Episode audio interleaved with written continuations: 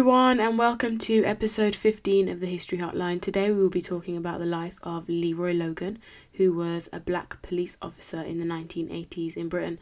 And if you're anything like me, you may have just watched or watched yesterday or a few days ago, depending on when you're listening, um, the third installment of Steve McQueen's Small Axe um, series of um, you know feature length films that have been on on the BBC and available also on Amazon Prime, and the episode Red, White and Blue uh, aired on Sunday the 29th of November and it was about the life of Leroy Logan. So I thought we'd give that episode um, a little bit more context today and pick out some of the main points that came up in that episode and some of the key elements and I think things that were quite noticeable that are themes that run through black British history, especially when it comes to policing, um, that were quite interesting to see kind of portrayed in the in the short film that I have just watched. So my plan for this episode today is to look at the life of Leroy Logan and the context of policing in London at the time, to also look at the family's reaction to his decision to join the police force and the community reaction, um, which I think is highlighted really well in the uh, mini film, and then also his achievements after, um, you know, what was shown and portrayed by uh, Steve McQueen's film, and then the kind of aftermath of the story and who Leroy Logan is today, what he does, um, and you know the little odds and ends that, that have made his life what it is. So, first of all, Leroy Logan was born in Islington in North London. He was the eldest child of parents who arrived from Jamaica, and so that would make them part of the Windrush generation. So, people we are familiar with um, in regards to that kind of migration pattern and their story. Um, he his dad arrived in 1954 um, and then sent for his mom. Um, his mom was came to England um, after five years. She actually went back to Jamaica um, and took Leroy and his sister Hyacinth, who was only a few months old at the time, with her. Um, and so Leroy grew up. Um, well, he spent three years in in Spanish Town. Um, having been born in England, he'd gone back. Well, not gone back. He'd gone to Jamaica. His mom had gone back, um, bringing him with her, um, and a point he made, um, and he has a book that has has recently come out, um, and his book is called "My Life as a Closing Ranks: My Life as a Cop," um, and it came out I think earlier this year. I haven't had the chance to read it yet. I do want to, um, and so forgive me, you know, if I say anything that I should know um, maybe you've read the book already um, and you're listening to this after um, and you probably have more answers than me um, at this at this current stage in my research but one thing i did find interesting is that um, in you know leroy logan's experience living in jamaica um, in spanish town near kingston he said he saw black politicians black police officers black doctors in jamaica and he had a very different mindset than maybe someone that was Jamaican or of Jamaican descent and grew up in Britain, um, you wouldn't see black people represented in forms of authority or in high spaces or well paying jobs, um, apart from the token odd person, um, especially in the like early early waves of migration in the fifties and the early sixties. And so he's kind of had this difference. He a black police officer is not alien to him, neither is a black doctor a black politician, because that's his reality in Jamaica. And it is really interesting actually because it's something I always notice um, when I'm in Jamaica or when I've come back. Like, kind of hits you that you don't have to think about your race while you're there because everybody essentially looks like you. Um, and whilst obviously, you know, you're still conscious of yourself in other ways, um, race isn't something you think about so much. And I will say that the burden that that can have, um, especially when you can contrast it with not having to think about race constantly. Um, the burden that can have then on you in Britain, living in Britain as a black person, um, it is very noticeable and it is quite heavy at times. And so I thought that was quite interesting, something that he thought and he pointed out um, from his experiences growing up as a child and not necessarily going through the um, British education system from an early age. Um, in primary school, he was still in Jamaica, so he wouldn't have gone through that in, in England. So, um, Leroy Logan is brought back to England um, and he goes through education and he becomes a scientist um, and his kind of decision is if he's going to go into medicine. I think there was a point in the um, film where it's kind of said, oh, you know, you're gonna you're meant to be a doctor um, next. Um, he's obviously he's working in a lab um, as a scientist, um, thinking about going into something scientific essentially. Um, however, he ends up as a police officer and you're probably thinking well how did that happen so essentially um, i think there were a series of events that led up to logan deciding to become a police officer and one of them he speaks about is seeing um, a black police officer in his patrol car um, and walking past him and also um, the two men that he meets um, at the gym that he goes to um, which is like the racetrack um, that he runs on, um, and you know him getting chatting to them, um, and then him figuring out that they're actually off-duty police officers. His boss um, at his like laboratory um, said and commented that you know he had quite an outgoing character, which is quite clear actually in the depiction of him uh, by John Boyega, who did a fantastic job, I will say. Um, and yeah, so um, he was asked by his professor, Professor Roy Pounder, um, you know, if he'd ever thought of the police, um, because a life in a lab would be something, you know, quite dull for such an out- outgoing character, essentially. Um, and Logan apparently said, Do I look like a white racist? Um, and I think that literally perfectly sums up and highlights exactly the, the perception of the police at the time, like they were just known as racists, you know, walking around in their bully vans, um, terrorizing people, especially black people. You know, if we go back to the Mangrove Nine, I feel like I say it every episode, but that was the key, I think, example of that. But we have to remember, whilst the Mangrove Nine happened, and we know about it, I can probably imagine that there were tens, if not hundreds, more mangrove nines that happened that we don't know about, that their stories haven't been recorded, or you know they haven't had a mini film about what happened to them, um, and their cases didn't didn't go to court in the same way. But those antics um, of the police intimidating and bullying black people um, not just in, in their businesses or in their homes, but on the streets with stop and searches and the sus laws that were a thing, especially in the 80s, um, and especially targeting young black men.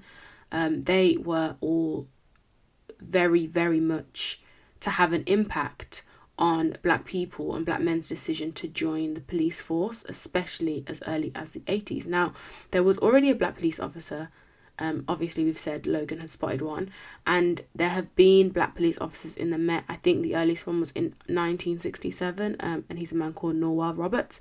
He's the first black police officer in the Metropolitan Police. So, in an interview with the BBC earlier this week, um, Leroy Logan said that at the time, um, when you know he was a research scientist and debating joining the force, he just kept thinking, "There's like no way." I'll leave the world of science. I'll be going against my father. His father wanted him to be a scientist, and that's exactly what he was doing. Um, and he just felt like the call, he said, was just constantly nagging him. Um, and just kind of, he just felt there were just so many signs that were pointing him towards policing.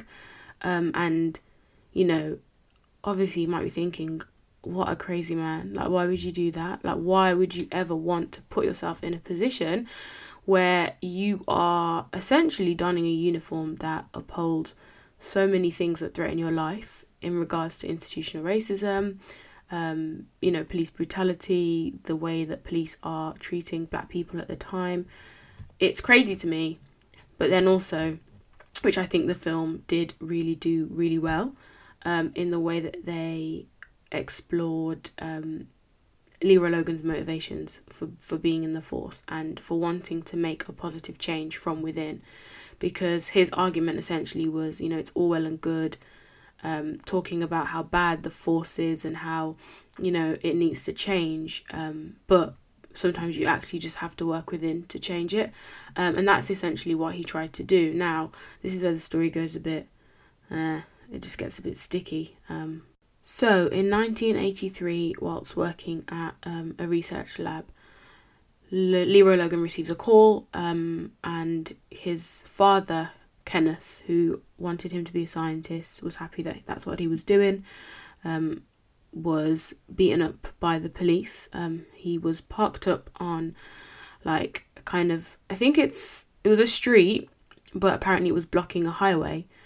But his dad was adamant that he wasn't. He took out his tape measure and literally measured and follow, had clearly been following the code that he was not um, blocking the highway. Um, it was in the vicinity and presence of eyewitnesses who saw um, the police, you know, came up to him, approached him, um, did not like his attitude, essentially. Um, some would say he failed the attitude test that he probably didn't even know he was taking, um, and the police beat him up. When his son went to visit him in the hospital, when he heard the news while he was at work, he couldn't even um, notice him. He walked straight past him. He was that badly beaten and bruised. Um, his his face was completely battered um, from the beating. He had two black eyes, and you know to to make matters worse and add insult to injury, he also faced charges of obstruction and resisting arrest, which is just so interesting because it's just the same the same charges that they apply to protesters or to to generally more generally black people that they feel like quote unquote fail the attitude test or aren't acting in a way that the police would like them to. And so this was a context in which Leroy Logan was to become a police officer, his personal life context. You might be thinking, well, after that incident, why would you then still decide to go through with a policing application? So he'd put in an application prior to that incident with his dad, and then obviously, you know, his application had been processed and gone through, and by the time that had happened, um, and in the aftermath of it, of the incidents of police brutality with his father, he is offered um, a spot on the force to train. And unfortunately, his dad um, finds out by um, the police visiting his house because they came to just check that um, his address was correct and to verify his address. I'd shared the sentiments of black people, um, some black people at the time, that would say, you know, if you are a black person becoming a police officer, you're a bit of a sellout um, to to the black race, to the black community because of what the police were doing to black people. Um, and obviously, having gone through what he had gone through um, only weeks prior, um, he must have been completely outraged, shell shocked, confused um, as to why his son was going to decide, you know, of all the things to do when he's clearly on a great trajectory into being a research scientist and getting into medicine. Um, you know, he's decided to be a police officer. Um, I think his dad hung up on him when he spoke to him on the phone, and you know, his family didn't really understand why this was what he was choosing to do. And so Logan, you know, he gets into the police force um, eventually and is a police officer. And you know there is obviously pushback from his family especially his dad.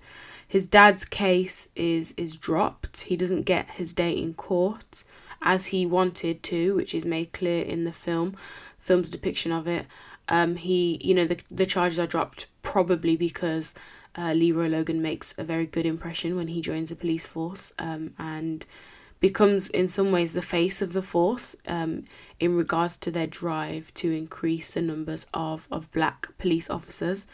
And so with the work that he's doing there, I think he's he's able to without actually asking or even mentioning it, although the police officers do know um, what has happened with his dad only months or weeks prior. Um, you know that that case is dropped and the charges are dropped. Um, and so Leroy Logan's career in the, the police force is, is about a 30 year one. Um, so he does stick it out. And one thing about the, the film, if you haven't seen it, um, it does kind of stop at a point very early on in his career. So it's quite difficult to, to know what kind of comes next. And I think that's what we'll talk about um, in a little bit more depth here because I don't know, I would argue that the best was left out. Um, some of the work that Leroy Logan went on to do was absolutely incredible, and I felt like this is not necessarily a critique of the film because it could only be a certain amount of time, and I think it highlighted some really key points of institutional racism, of the culture of policing, um, and the way police officers, white police officers, treated um, new recruits that were black or Asian, especially. Um, and I think that is definitely portrayed very well and very clearly by the short film. However, that's not all there is to this story. Um, and I would like to say and to note that Leroy Logan, he did, you know, climb through the ranks, obviously facing overt, covert levels of racism, discrimination, microaggressions, physical abuse. You know, his his um, officers that were meant to be supporting him didn't back him up on on arrests. He was beaten up by by criminals, by people that he was trying to arrest, um, and didn't didn't have the backup. And that was just kind of one case that was portrayed in the film. And I don't want to detract from all that, but I would obviously suggest if you haven't watched it to watch it. This episode will make a little bit more sense, but you don't have to. You can still keep listening, um, because I'm going to talk about the the bits that the film kind of left out and the things that he achieved despite the adversity he faced in the force. And so, as I said, he he rose up the ranks. He retired as a superintendent in 2013. So, his he became an officer in yeah 1983, and by 2013 he became a superintendent.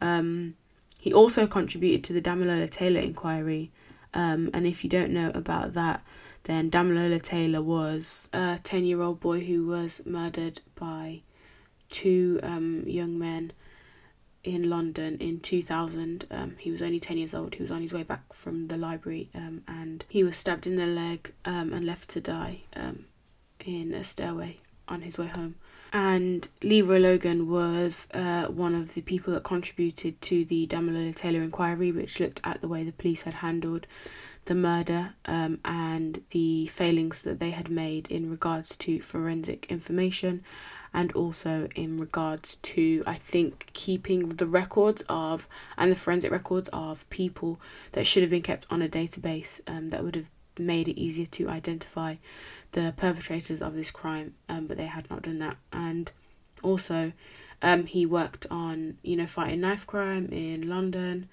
and also um, worked you know in the Met um, during the twenty twelve London Olympics um, and the kind of policing of that event. And he also um, was one of the officers that escorted Princess Diana around uh, during her visit to the Cadet Corps, um, which he helped to found.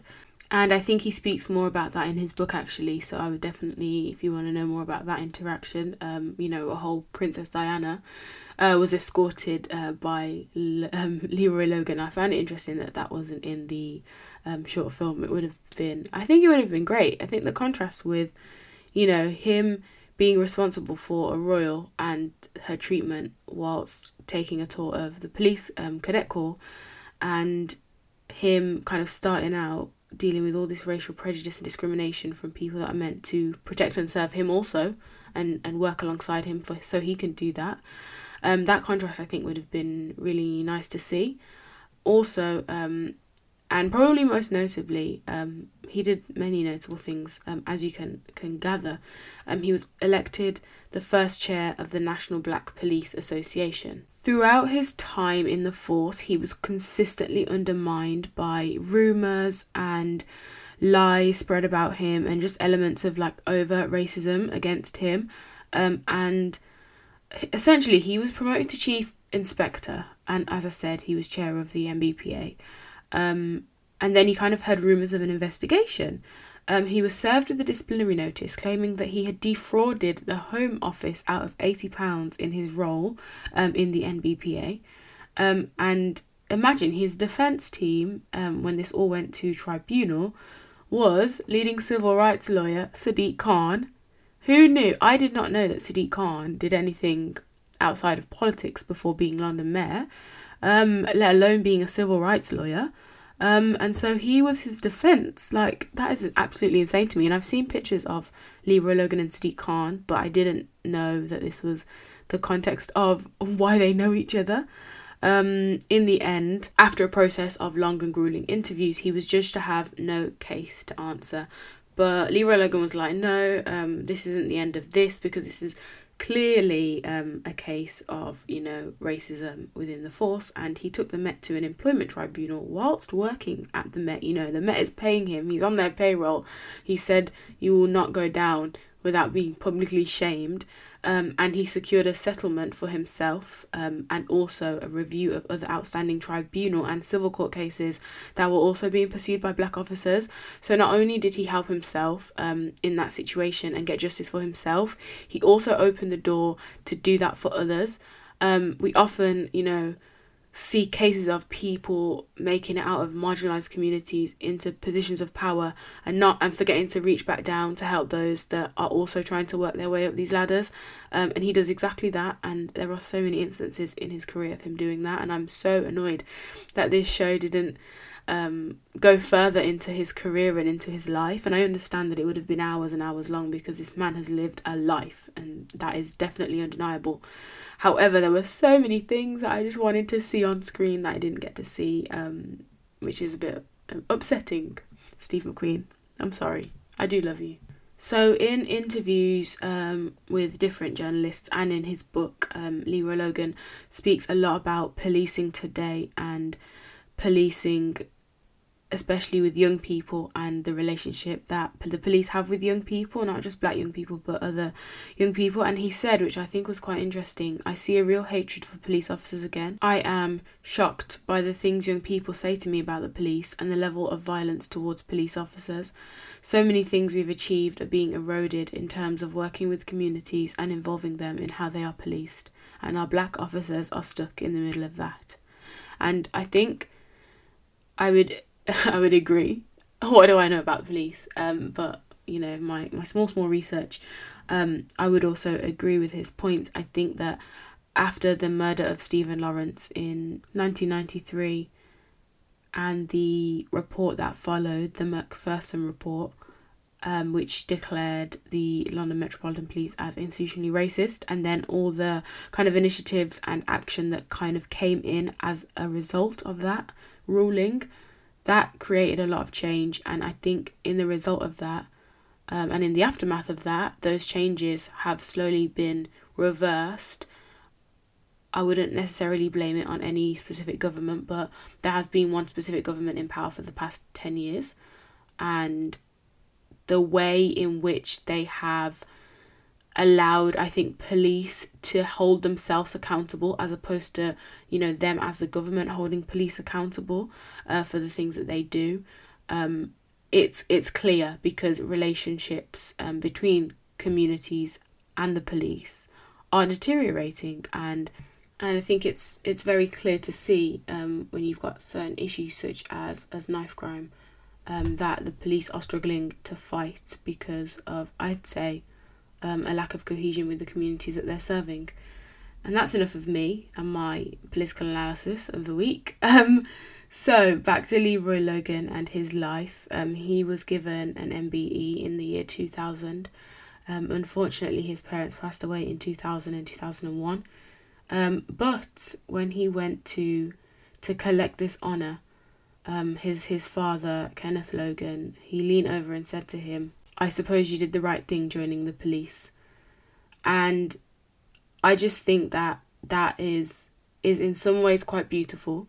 And I wish I'm not a director either. I'm giving my two cents where people probably don't even want to hear my two cents, but that would have been a really nice way to end the show, maybe.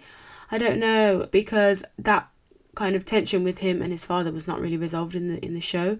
You don't really get to find out what he thinks about that. And whilst I can imagine and understand that resentment resentment he must feel throughout his life essentially because of the horrific experience he had had with the police. And this is Leroy's dad Leroy Logan's father.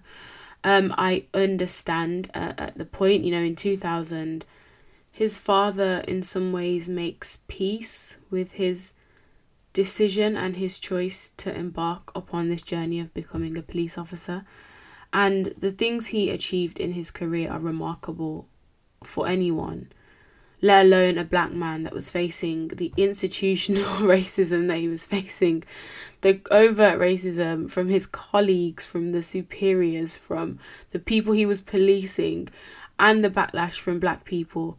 um, which I think was very, very clear in the show, which portrayed wonderfully um, and very accurately.